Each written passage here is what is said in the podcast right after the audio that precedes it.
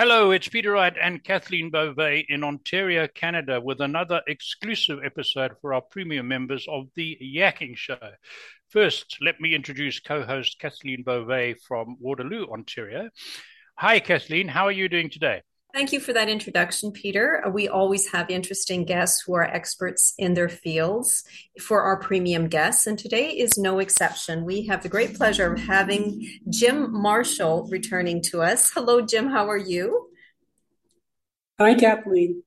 Now, Jim, you were with us back in February, I believe, and uh, I just give you a little bit of uh, information here for those of you listening. He is the author of a book entitled Septemics Hierarchies of Human Phenomena. It's a book about a unique, transformative, revolutionary social science.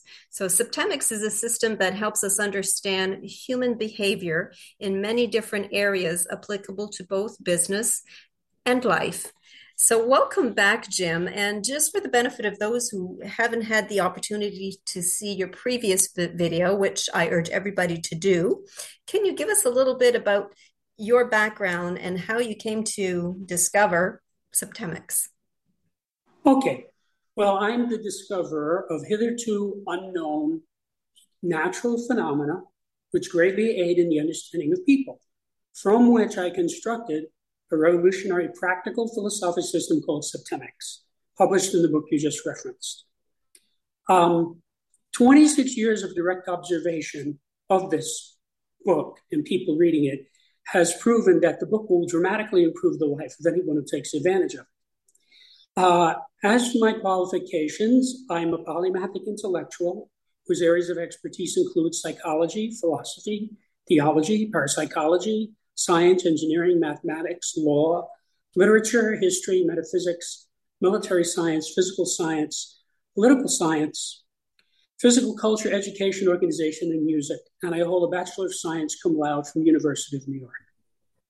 Wow. As for septemics, it's a philosophical science based on the fact that many phenomena related to human beings occur in a sequence of seven levels. Uh, literally, the word septemics means over pertaining to 7 mm-hmm. Septemics comprises, comprises a collection of scales or sequences, each of which breaks down various human phenomena into a hierarchy of seven steps. There are 35 set scales which span the spectrum of human experience, meaning any situation that arises in the life of a human will submit to analysis from one or more of these scales, mm. usually more than one. So it's universally applicable. 24 of the scales and 11 apply primarily to groups. And today we're going to show you many of these scales and I will comment on them. All right. Well, let's um, right. take a deeper dive into this very interesting topic. Peter, if you want to go ahead and share your. Okay. Very good. Okay. So, folks, this is welcome to Septemics hierarchies of human phenomena. Notice it's human phenomena, not human behavior. Uh, psychology is a study of human behavior. Human phenomena is a much broader area. And this book enables you to analyze, predict, and manage human affairs to a degree hitherto inconceivable by most people. Uh, and you can see there the Septemics logo. Now, this tells you quite a bit about the subject. Notice it has seven stars, each representing one of the levels. Each one is a different color, just as each level is different from one another. But together they make a spectrum. Mm. So you get all, the whole spectrum of the corresponding area. And in a minute, we'll show you the corresponding areas. So now we're ready to go to the individual scales.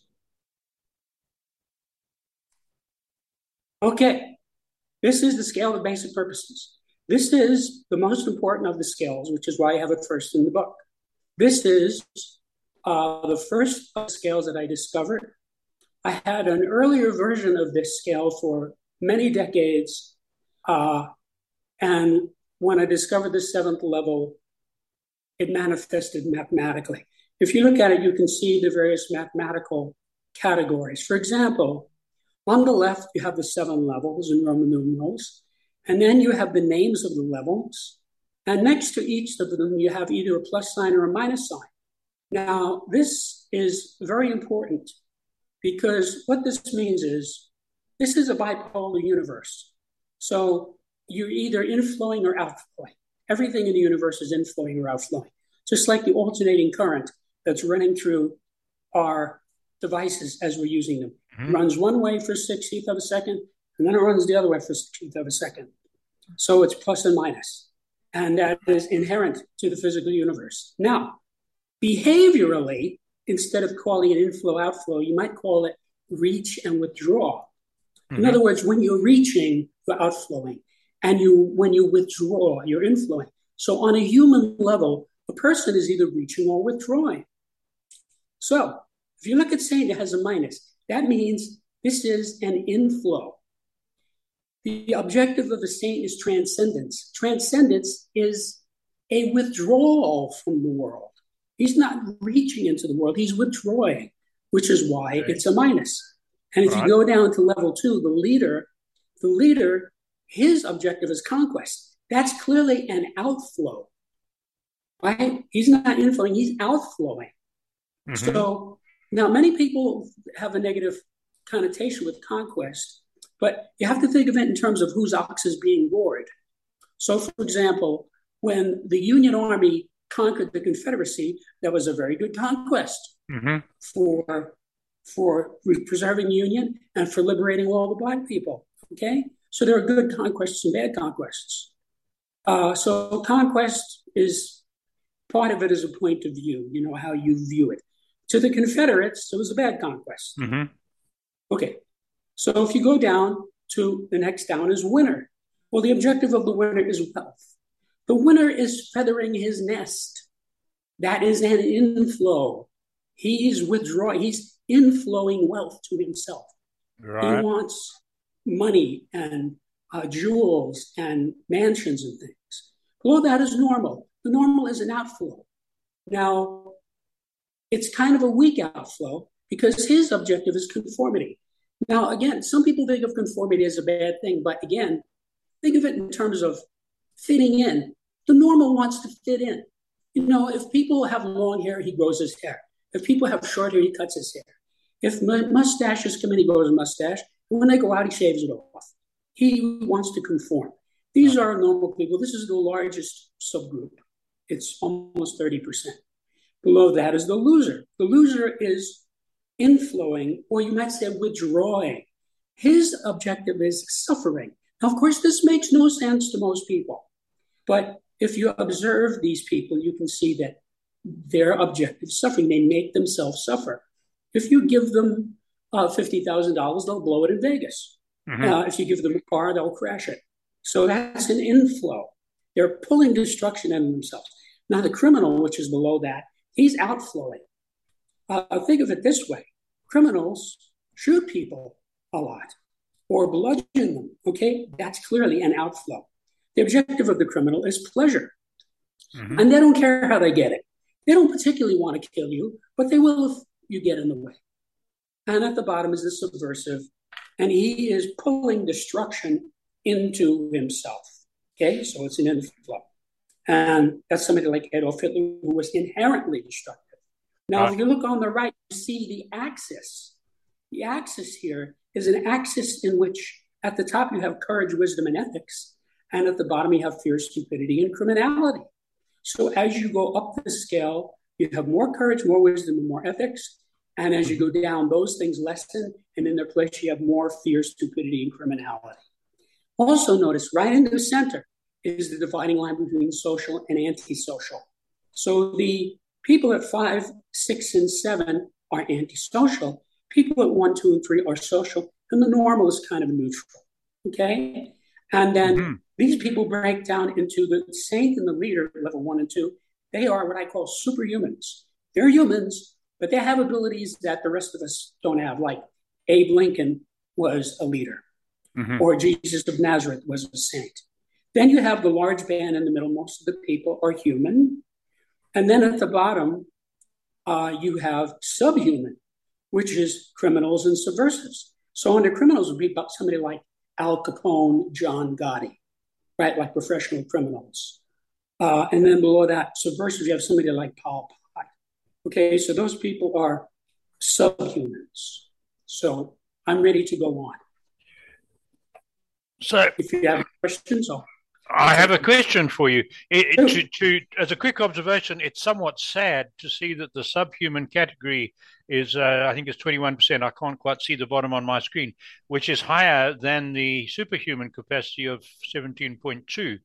That's a, a sad reflection on the state of humanity, is it not? Yes, but if you look at the human race, it's not a surprise.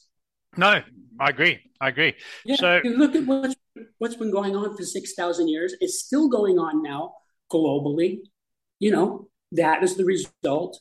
Ninety-five percent of the man-made problems come from people at the bottom three levels. Right. The people at the top four levels contribute good things, not bad things. Okay. Where would you put? I'm looking at criminal, and you're saying most criminals act for pleasure. But I, especially where I came from in a very poverty stricken continent, many criminals uh, were criminals purely for survival, not, not for pleasure. Right. So, okay. So let me explain that. Criminal is the name of a level. I had okay. to call it something. Okay. Right. Jesus of Nazareth, who Thomas Jefferson said is the greatest man who ever lived. Most people think he's uh, at least that. Many people think he's more than that. He was executed as a criminal. Okay. okay? Yes. So, so that tells you that you know uh, Nelson Mandela spent a long time in prison. So that doesn't mean he was at this level. He was at a much higher level. So okay. this is, you know, I have to give it some kind of a name. I spent a lot of time trying to find a name that worked the best. But it's easy to convey this if you think of these people as criminals. Okay. The people no. who they want pleasure, and if you get in their way, they'll have no qualms of snuffing you out. Right.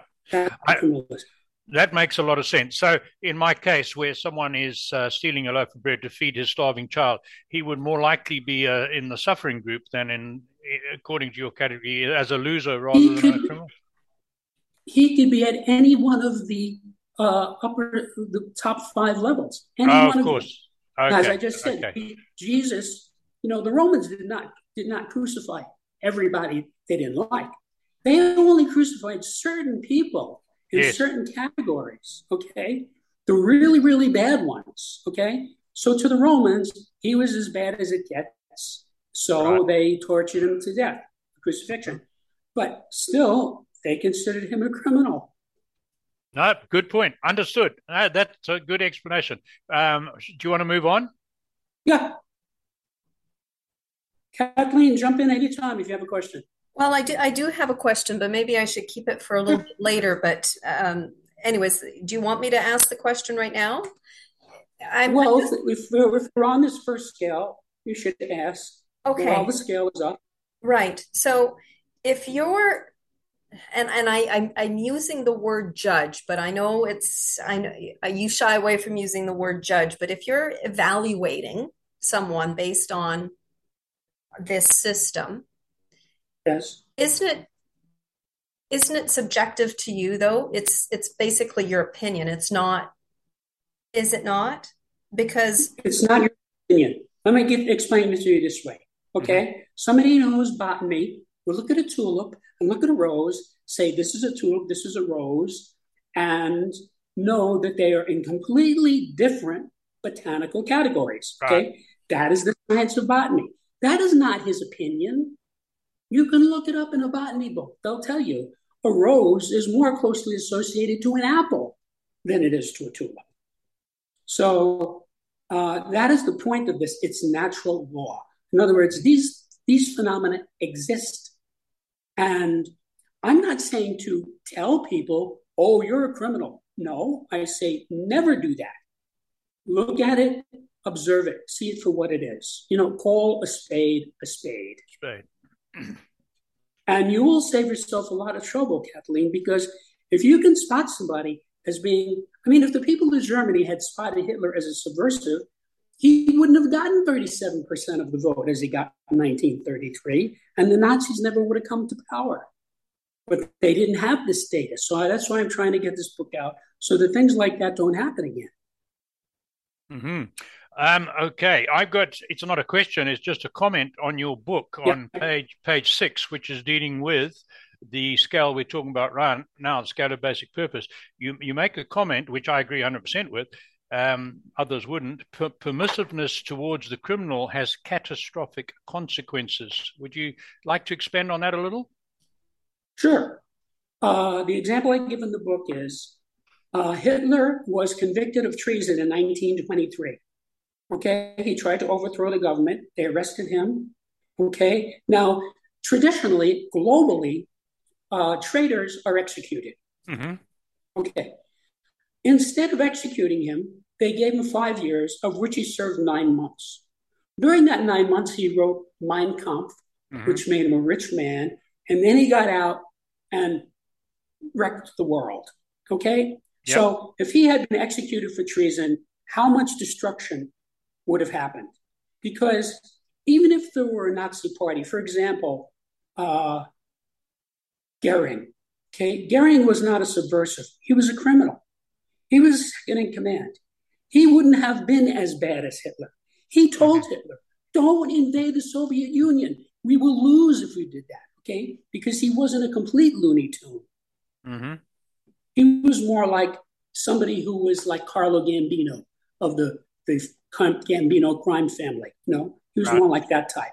Okay, so so uh, like for example, what's going on in the United States now? They have been defunding the police. They are refusing to prosecute people. They're letting the criminals out, and murders are skyrocketing. Crime is skyrocketing all over the country. You are having catastrophic consequences because the government refuses to hold people to account when they do destructive things. Yep, absolutely right. Absolutely right. Yeah. Uh, shall we move on to the next one? Uh, we could get we could talk all day on this one, but I think um, for our, for our viewers, let's go the scale of personal influence. That's, that's why there's a book because you can talk all day and you need to read the book to get all the data. I'm sure. just giving you an introduction. Yep. Scale of personal influence. Okay.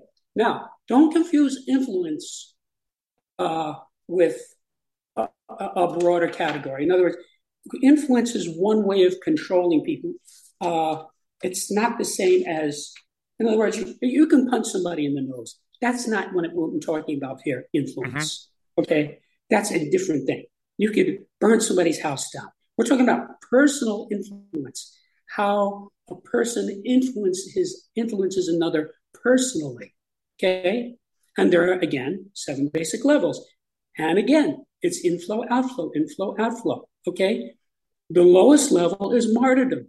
That's mm-hmm. how Jesus influenced people. That's an outflow. Okay. Now, uh, notice the, the axis on the right is cause and effect. Mm-hmm. At the top of the scale, you have cause. At the bottom of the scale, you have effect. So when you're uh, controlling by martyrdom or influencing by martyrdom, you are at complete effect.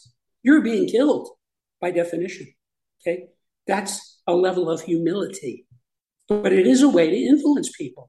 Mm-hmm. Above that is victimization. Okay. You make yourself a victim. You're not martyring yourself, but you're being a victim. So this is like what they call a guilt trip. Mm-hmm. This is an inflow. You're sort of pulling in a bad energy on yourself. Uh, above that is domination. Now, in domination, you overwhelm somebody. That's clearly an outflow. Mm-hmm. You know, like some kid in school is a bully, right? He pushes the little kids around, okay? He overwhelms them. That's an outflow. Above that is aloofness. Now, you can control people by aloofness. Mm-hmm. Uh, there are many great and famous people who had an aloof quality. Ronald Reagan was like that. George yeah. Washington was even more like that. Mm-hmm. Okay. It's a type of restraint. Uh, Washington was known for his great restraint. Although he was the person most admired and most trusted in America in his day, but he was very restrained. He rarely spoke out. Okay, so that's clearly an inflow. Reason at level three is the level of logic. Okay, so you're sort of reaching out into life with your mind. That's an outflow. At level two is charisma, uh, which is something you find in people like JFK or Elvis Presley. It's mm-hmm. a form of leadership that a person has that enables people to follow him. And of course, it's an inflow. In other words, when you have charisma, it's like it's like a magnetic thing where you draw people to you, and then they follow you because it's leadership. And at the top, the highest level is telepathy, where you're controlling people by will. And there's a famous scene in the first Star Wars movie where Obi Wan Kenobi is going into a city and the soldiers are trying to find these two droids, which are in the car with Obi Wan and with Luke Skywalker. And Obi Wan says, sotto voce, these are not the droids we're looking for. And the soldier then turns to the other soldiers and says, These are not the droids we're looking for, and lets them go. So he just telepathically put that into the mind of the soldier, mm-hmm. and his will, his will manifested. Okay, that's the highest level of personal influence. Where you don't have to say anything, you don't have to do anything. It's all done by will. By will, right. So you have a very good um, comment on that in your book, and on page 17, you say all persons, whether or not they realize it, have the ability to influence others telepathically and do so to some extent, however slight. Such influence can only be perceived or resisted psychically. Right. So And uh, it's something I think most people, in my experience, are unaware of that they do have the ability to influence others telepathically. That's right. There's a big difference between having an ability and knowing you have the ability. Correct. You know, Jerry Seinfeld uh, sort of wanted to be a comedian. He had no idea whether he could do it or not. He had no idea if he was funny. So one day he went out on stage when he was very young he did his routine, and everybody laughed uproariously. He was shocked. He didn't know what to do. He had no idea that he had that ability. Then he said, Oh, I can make people laugh. So that's something that is really important to keep in mind. Big difference yes. between having an ability and knowing you have the ability. Right. right. Very much so.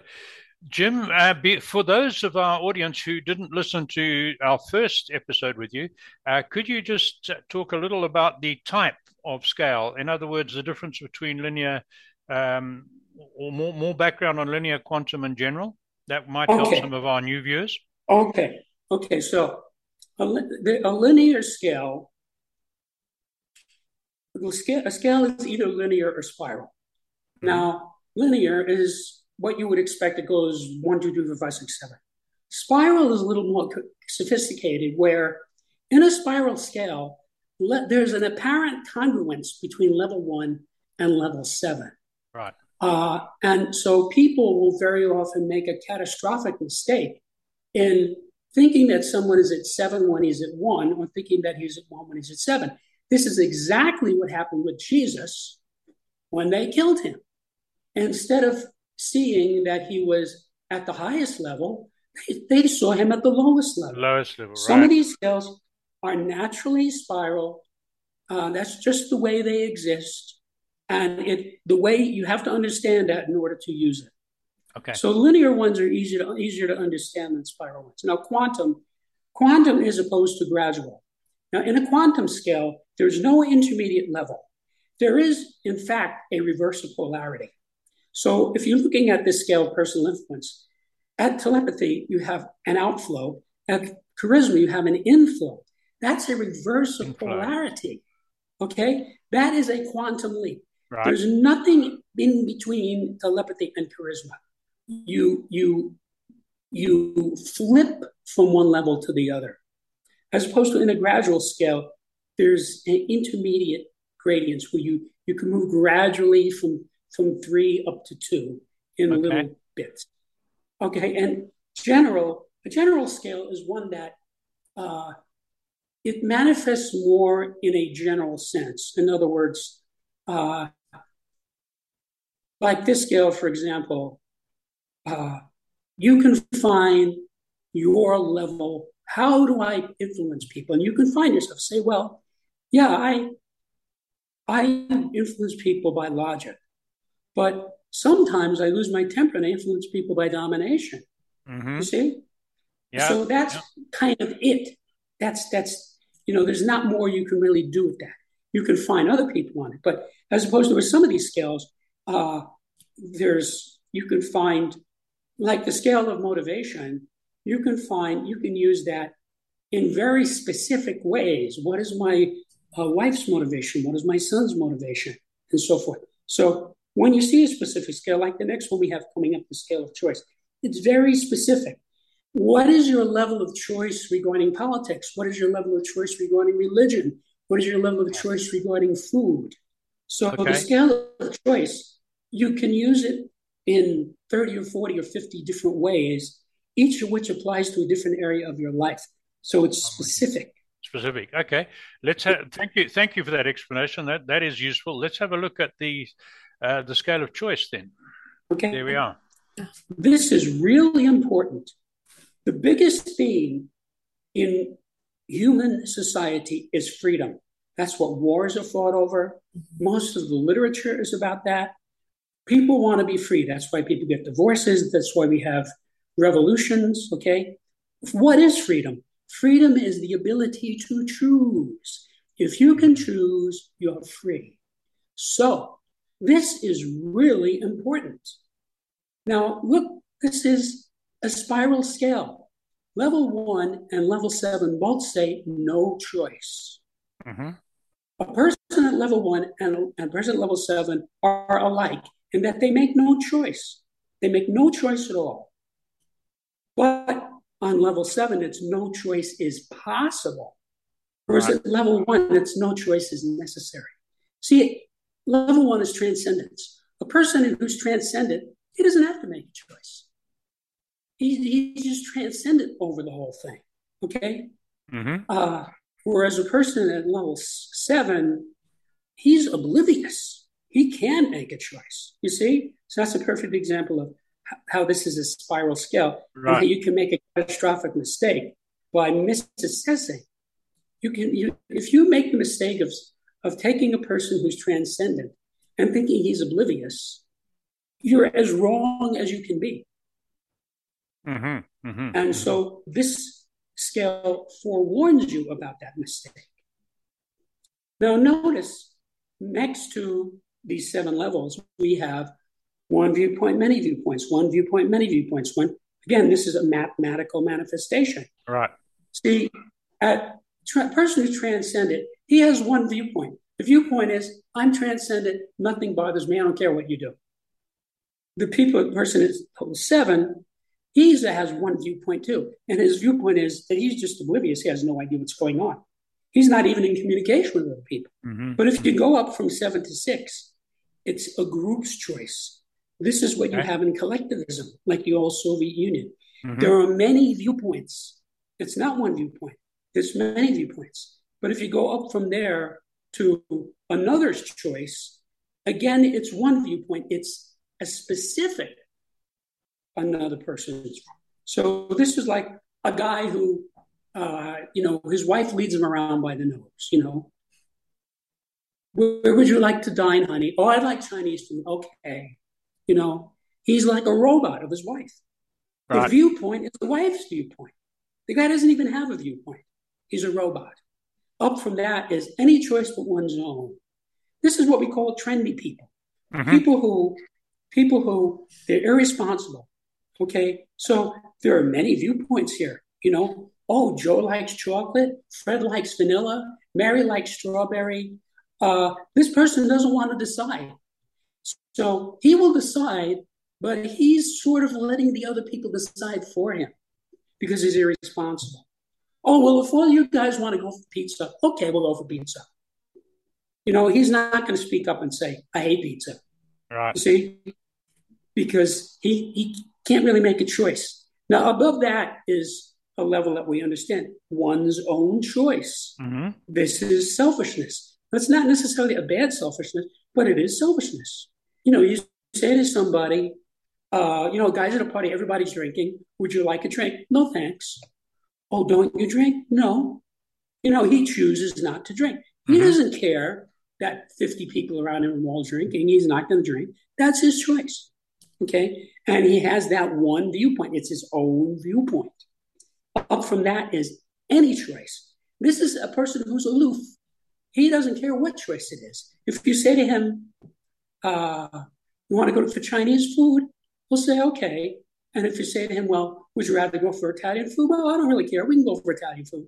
No, he's he's aloof. He's mm-hmm. he, he'll, he'll he can take any choice at all. Okay, this is a very liberating state to be in, and it's many viewpoints because he doesn't care which one it is. Oh, you want to change the station? Go ahead, change the station. You know, I'm in the middle of a baseball game. That's fine. Go ahead, put on the basketball game. And then, of course, one again, you get back to one viewpoint. So we see how this is mathematical. This is natural phenomena. Mm-hmm. So here's a question for you. Uh, yes. I think I might, I might know the answer, but I'd like to hear it from you. Could you have two people in exactly the same circumstances, and although they're both in exactly the same circumstances, one is at number one, uh, transcendence, and one is also no choice, oblivion. And the case I would give you would be um, in the captured by the Viet Cong. I think it was James Stockdale and also McCain, late Senator McCain, were uh, captured by the Viet Cong and treated horrifically. But they kept their sanity and they rose above what they were being subjected to, and yet many others in the same circumstances lost their minds and were raged against it and ultimately died and, and or became right. insane. So, is, is that an example of the, the difference of those two no choices? Well, not really. You're talking okay. about specific persons, okay? Okay. I mean, you have to assess the specific person. Now, remember, this is a specific scale. Right. So, so I'll give you an example. Like, mm-hmm. if I had a girlfriend who said, uh, you know, we go out on a date, uh, she'd say, I want to go hear a band. I'd say, okay, let's go. Or if she'd say, I want to go to a movie, I'd say, okay, let's go. In other words, I was at any choice. She could decide whatever. If she said, I don't want to go for Chinese food again, I'll say, okay, you don't have to go. Where do you want to go? Let's go to the a delicatessen. Okay, great. So that's a specific application with a specific person. Okay. And that's I'm how you, you, use the scale. You, okay. evaluate, you evaluate a person. So again, it's not general, it's specific. Specific. Okay. No, I got it. Okay. So we the next one that we have to come up is uh, Kathleen, sorry, have you got any questions for Jim on that one? Uh, no, I'm just taking it all in. I'm just trying to absorb everything here. Uh, oh, it's it's fascinating stuff. I, I have the advantage that I've read most of this in the book. So let's go on to the scale of permeation. Okay, this is extremely important. Most people don't have a clue about permeation. Permeation is the basic ability of a spiritual being. The reason that you can get experience from your body is because you're permeating it. When you die, you stop permeating it. Mm-hmm. You withdraw. The spirit withdraws himself from the body, and then he gets no more sensitive. So, so permeation is uh, a, a, a being who's very highly evolved or very upscale permeates well. Like if you think of an angel, you know, we mm-hmm. think of angels as being radiating love, love in the sense of agape, or caritas. Right. Uh, so at the top of this is complete permeation. At the bottom is must permeate. Mm-hmm. So again, you could confuse must permeate with complete permeate. Right. You see that you you can look at a person who is at a level of power because of this complete permeation and think that he is compulsive about that's a big mistake. Mm-hmm. You have to differentiate between the two. But if you look at the person, uh, you know, is this person smiling? Is this person happy? Is this person uh, generous? Then, then you can see a person who's a must permeate. That's very downscale. That person is basically nuts. Okay, he's compulsive. So you know, like you find somebody who goes out and finds children and rapes them and kills them, that person's down at level seven. All right. Yep. So, so permeation it monitors love. So mm-hmm. when there's love, there's permeation, and when there's hatred, there's no permeation. Right. So up from must permeate is unable to permeate. Now think about that. That's reverse in polarity. So mm-hmm. look at the direction on the right. You see again, you have a complete reversal. There's no intermediate stage between level six and level five, five. or between level six and level seven. It's a reverse of polarity.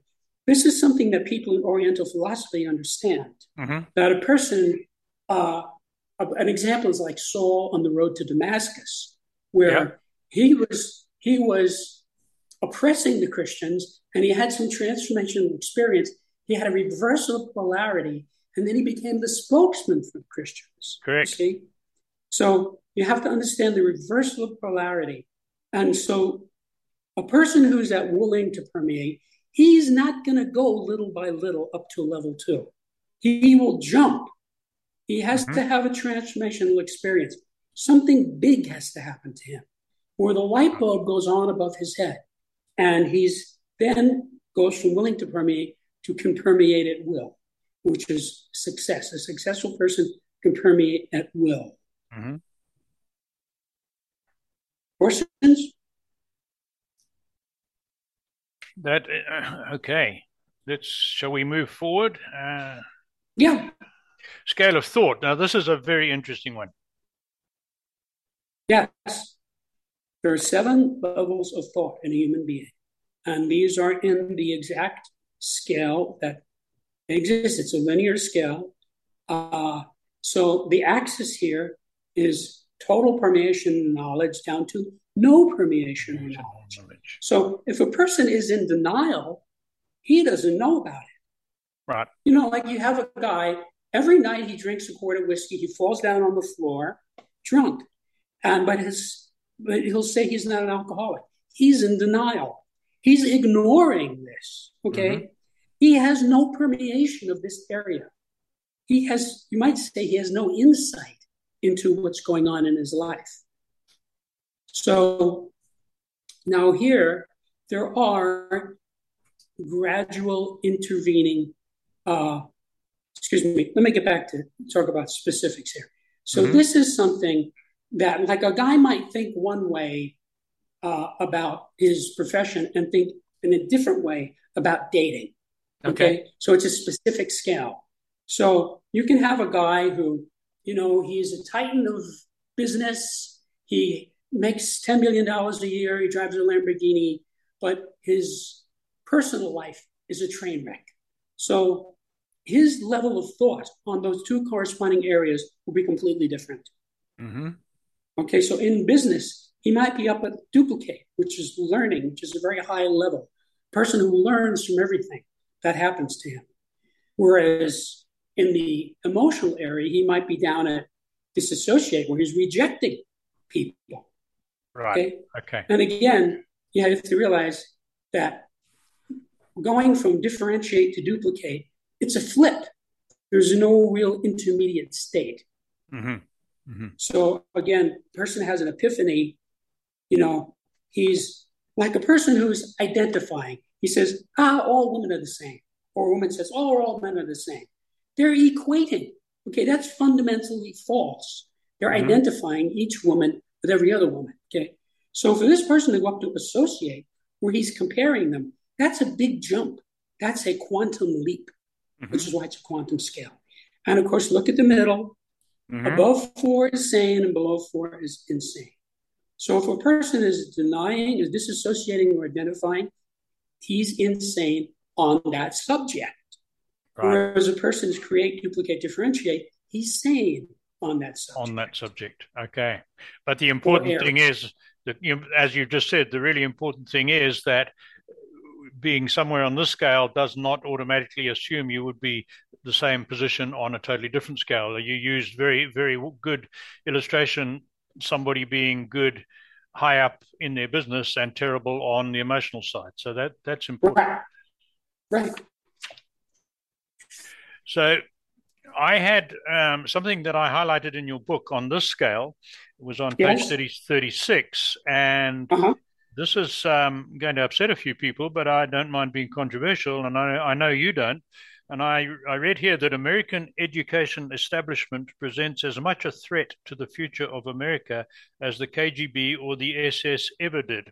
And you expand a bit beyond that, but I, I thought that was a, a, provocative statement, but I can see why you made it. Um, so I'm not arguing with you, I'm just uh, commenting on it.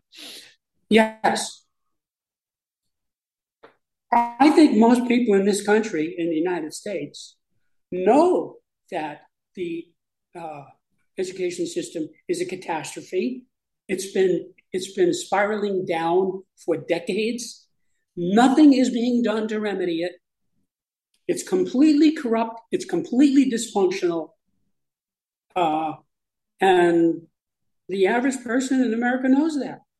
That's yep. why you have they have a robust homeschooling uh, activity in America. We have millions of people don't even send their kids to school.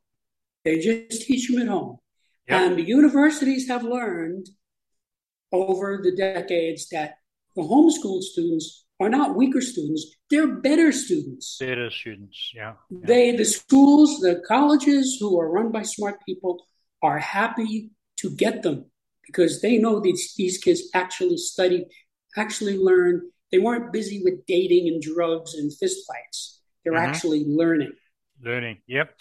We're seeing the same thing here in Canada as well. Mm-hmm. Uh, huge, mm-hmm. especially over the last two years, huge increase in homeschooling. Mm-hmm. Shall we? Uh, shall we move on? There's uh, some really, really good ones coming up here. The scale of identity. Yes. Okay. Uh, this is really important because identity is a word that gets used a lot in psychology and there is a scale of identity. So, uh, going down this scale uh, is, of course, a very negative thing. So, mm-hmm. again, it's a spiral.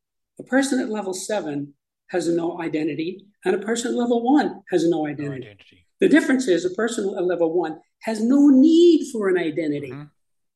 And a person at seven has no possible identity. So a person at level seven is oblivious. Mm-hmm. He doesn't know who he is. He doesn't know what he is. He's oblivious. Okay. And if you look at the right, he has no perception. That's what oblivion means, no perception. Whereas a person at level one, he's extroverted. He's not uh, looking at himself. He's not. He's not saying, "Oh, who am I?" He's extroverted. Okay, he has maximal perception. He has no need for an identity. He's just being who he is, whatever that is.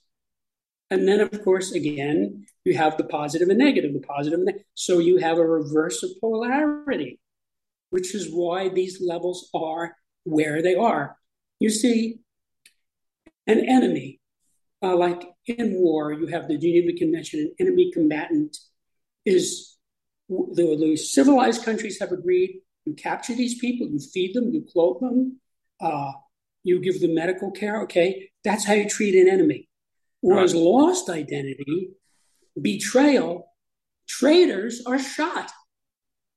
So if you are, let's say, a spy uh, and you're giving data to enemies and the people catch you, you have betrayed your country. Mm-hmm. You've lost your identity as an American.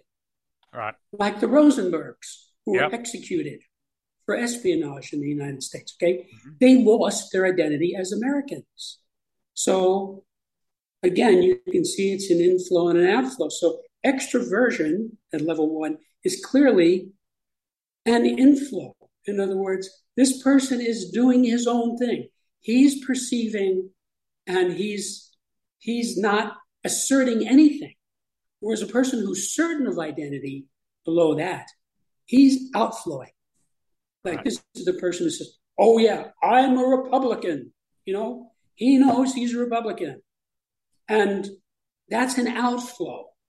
You know, so when you have a polarization, like in America, the people who love Trump and the people who hate Trump, these mm-hmm. are two mutually exclusive groups. Okay, both of right. those people are certain of their identities.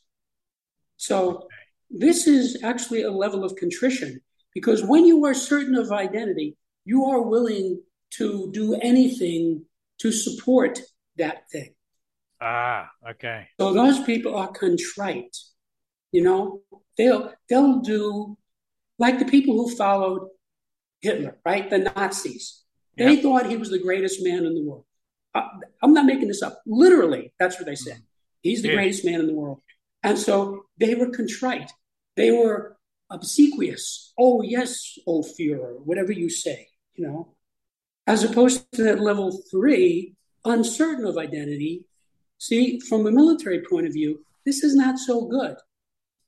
The military likes you to be a level 2 They mm-hmm. like you to know you're a sergeant, you're in this platoon, and you obey the officer. A person who's uncertain of identity is a guy who's saying, gee, should I even be here? You know, I don't know. Should mm-hmm. Mm-hmm. He's indecisive. Right.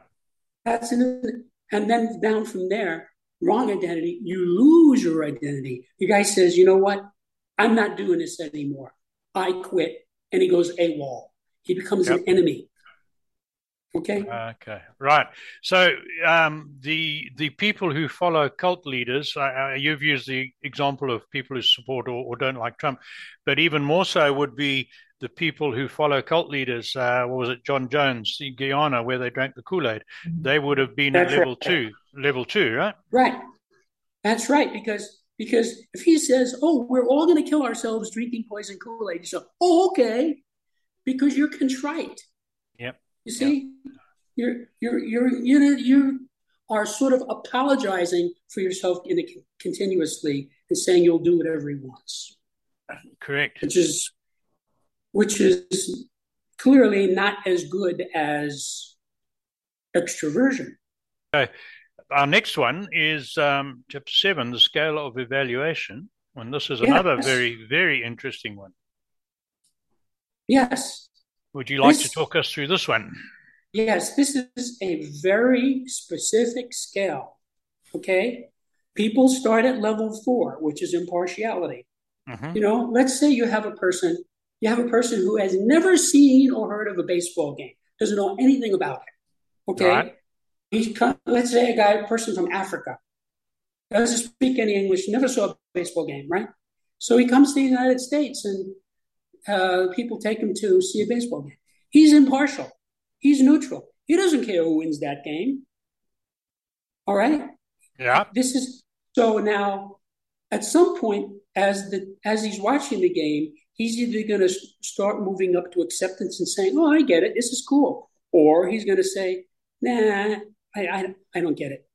I disagree with this." So the person is very quickly going to move up or down. So if you move all the way down, you get to condemnation. Mm-hmm. Now, Kathleen before talked about judgment. Well, most people conf- confuse judgment with condemnation. See, if I look at a, at a tulip and I say, well, this grows from a bulb, okay, that's just evaluating what it is. Mm-hmm. C- condemning is really what people mean when they talk, oh, he's gay, he's bad, we don't want him around. Mm-hmm. They condemn him, right? That's right. loathing. So at the top of the scale, you have love. At the bottom of the scale, you have hate. See, now this does not have a positive negative aspect to it. And it's gradual. So you gradually move from mm-hmm. discouragement down to invalidation. See, it, invalidation, you're, you're refuting it. That's what an invalidation is. Somebody says, right. Obama was a great president. And you say, oh, no, he wasn't. You're invalidating him and you're refuting what he says. You're at level six on that subject, you see? Whereas if you, you know, a person could say, oh, General Grant was a great general. And you can say, you're level two. Yes, I agree with you. You have unanimity. We agree okay. about that. Okay? Right. So uh, this is important if you're dealing with people to watch them and see watch them move up and down. You know, if you're dating somebody and they start disagreeing with you, if you don't do something to remedy that, pretty soon they're going to be invalidating you. And if you yep. let it go, they'll start condemning you and it's bye bye. So you, yeah. if you spot this, you can use it to rescue relationships. So this yeah. is something I use in my sessions all the time, continuously. My, when I was a human development engineer, I would watch if the person started commenting about me. You know, why are you wearing that shirt? You know, do you, do you really think it's appropriate to wear a red shirt? That's discouragement. There's a mm-hmm. disagreement there. That is yep. a red red light going off, telling me, okay, this is not going well. I have to do so. I would look into that and get to what was behind it and get the guy back up to neutrality. Mm-hmm. Now there are some people who are very negative. Like I ran into a, a podcast woman recently. Every single thing she said was negative. Mm-hmm. Every single word out of her mouth. And you know, so so we're talking, and as we're talking, she's going down the scale, you know, and she's trying to say, I don't want to do this, and ended it. You know, so we never did the broadcast. Right, so, like, right, no matter what I said, she was negative. Negative. So she was obvious. Obviously, I don't know what her thing is. Maybe she hates men. Uh, you know, who knows? Maybe she had a headache.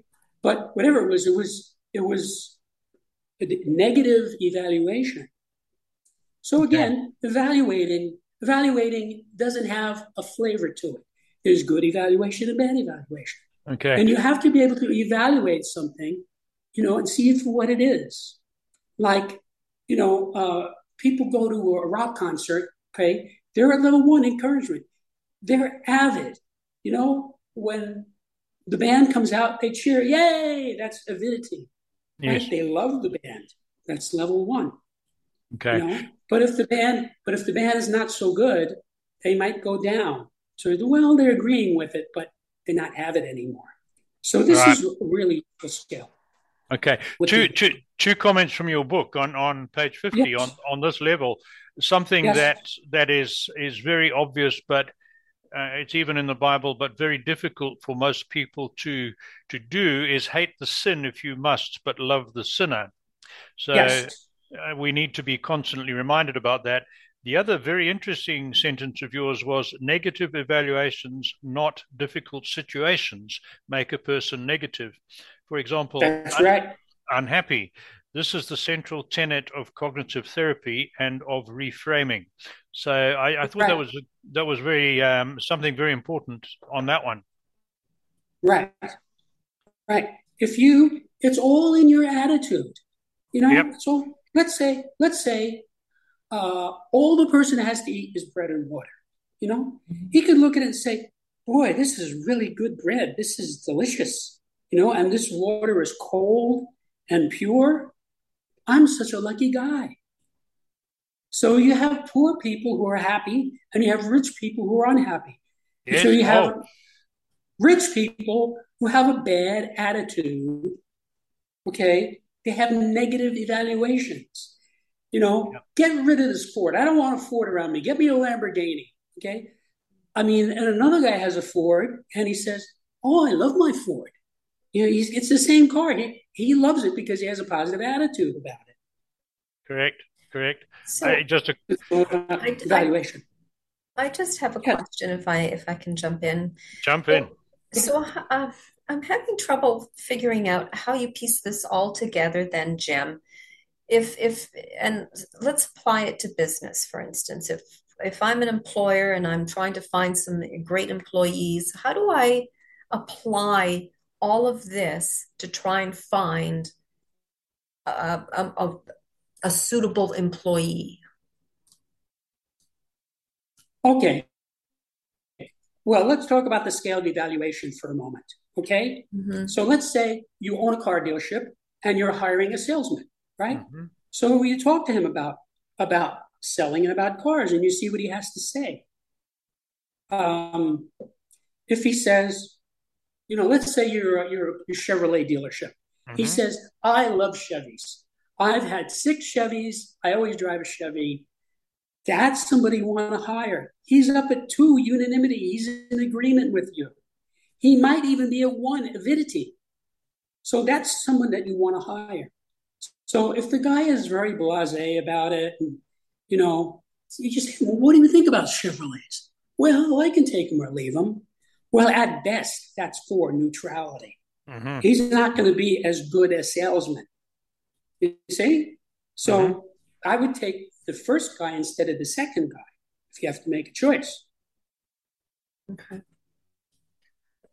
Does that make And- sense to you, Kathleen? Yeah, I, I, but then that's just one scale, right? That's right. You have 35 axes. so We have 35 different ways to evaluate people, to and, and analyze people. That's good because sometimes you can see one manifestation, and other times you'll see another one. Okay, so let me let me jump in here. So you you you're you're you you're looking at the salesman. Should I hire him or not? And you like him because he's had six Chevys. He always drives a Chevy. He thinks they're great cars. So so he's passed that level test. And then you start talking a bit more to him, and you start thinking about the scale of identity, and then you find that um, he, he you, you believe he's somewhere down near level six. He's dis- disorientation into chaos and has very little perception. So now this puts a different flavor on his uh, suitability as I'm just using one scale as an example, as a candidate, correct? And then you might Excellent. go to motivation and and think about that. And if That's you go through if you go through all the scales if you can, or certainly a few scales, you'll have a much more rounded picture of his suitability as your ideal car salesman. Absolutely. I'll tell you a story. Uh, I've hired and fired many people in my days uh, as a business person. So I had this situation many, many years ago where I had been looking to hire a person. I narrowed it down to two people. So I had seen many people and I had them both come over to my apartment and I was going to tell them, I wanted to tell them in person respectfully, I'm going to hire you, and the other person, I'm not going to hire you. So the first person comes in and I said, I, decide, I decided I'm not going to hire you. I'm going to hire this other person. Well, it turns out that this person knew the other person, which I didn't even know. They just happened to know one another. Mm. And she said to me, You mean you're going to hire her instead of me? Well, what I thought was the reason I'm going to hire her instead of you is because of that attitude. Mm-hmm. So I hired the second. So the second person came up, came when the first person was leaving, and they said, "Oh, hi, how, are you? What's new? You know, because they knew one another." And the the, the, fir- the second girl comes in, and I hired her, and she was thrilled. She was enthused. That girl worked for me. This was a long time ago. We, we were much younger. She worked for me for over a year. She was perfect. Okay, I could see in her behavior. She was enthused. She had a clear mind. She looked you in the eye. You know, she was an upscale person. She was at or near the top of all of these scales, Mhm. even before I knew the scales existed. But I could still see what was in front of my face. So I hired her, and it was it was a, a perfect judgment. Now they both had the same level of ability, the same experience, you know. But I knew that this second girl was the right one to hire. Right. And the girl who's the other first girl who said, You mean you're gonna hire her instead of me? That stuck up, snotty attitude is what I saw on her that made me not want to hire her. You see? So it's exactly what you're saying. Okay. Yeah, that's a good example. We, we are running a little short of time, so what I'm going to suggest is we, we, we do the next one because it's a very important one as well, scale of motivation, and then Right. we'll wrap we'll wrap up. But we'll ask you to talk a little bit about the book before we finish, so that our audience who want to know more know what steps to take. So let's quickly look at motivation. Right. We have the scale of motivation. Right. Okay. So this is extremely powerful. Knowing someone's motivation is one of the most important things. Uh, you know, like for example, let's say you have a rich woman, right, is dating Mhm. some guy. She wants to know, is he does he want to marry me because I'm rich, or does he really love me? You see, that's a question of motivation. hmm Well, the good news is there are only six, pardon me, seven basic motivations. And notice that motivation is about responsibility. If you look at the axis on the right, hmm a person who's motivated in, in a high scale way is fully responsible, whereas a low scale person in, in no responsibility. So Mhm. a person whose motivation is destruction uh, like Hitler's was, he, he's not as, assuming any responsibility for all of those things he's destroying. He's mm-hmm. completely shirking responsibility for them. Whereas a person who's full of love, like Mother Teresa, she's assuming responsibility. She just went around taking care of people. Literally, that's what she did. So you see, she was helping all, which is purpose. Mm-hmm. So it tells you what the purpose is corresponding to the motivation. And you'll see that motivation is about payment because at the highest level, the person who is motivated by charity, no payment is required. He's doing it as a labor of love. Whereas a person who's destructive, he's exacting payment from everybody. You know, you're going to pay with your life because I'm going to destroy you. Mm-hmm. And then you see the gradations in between. Yeah.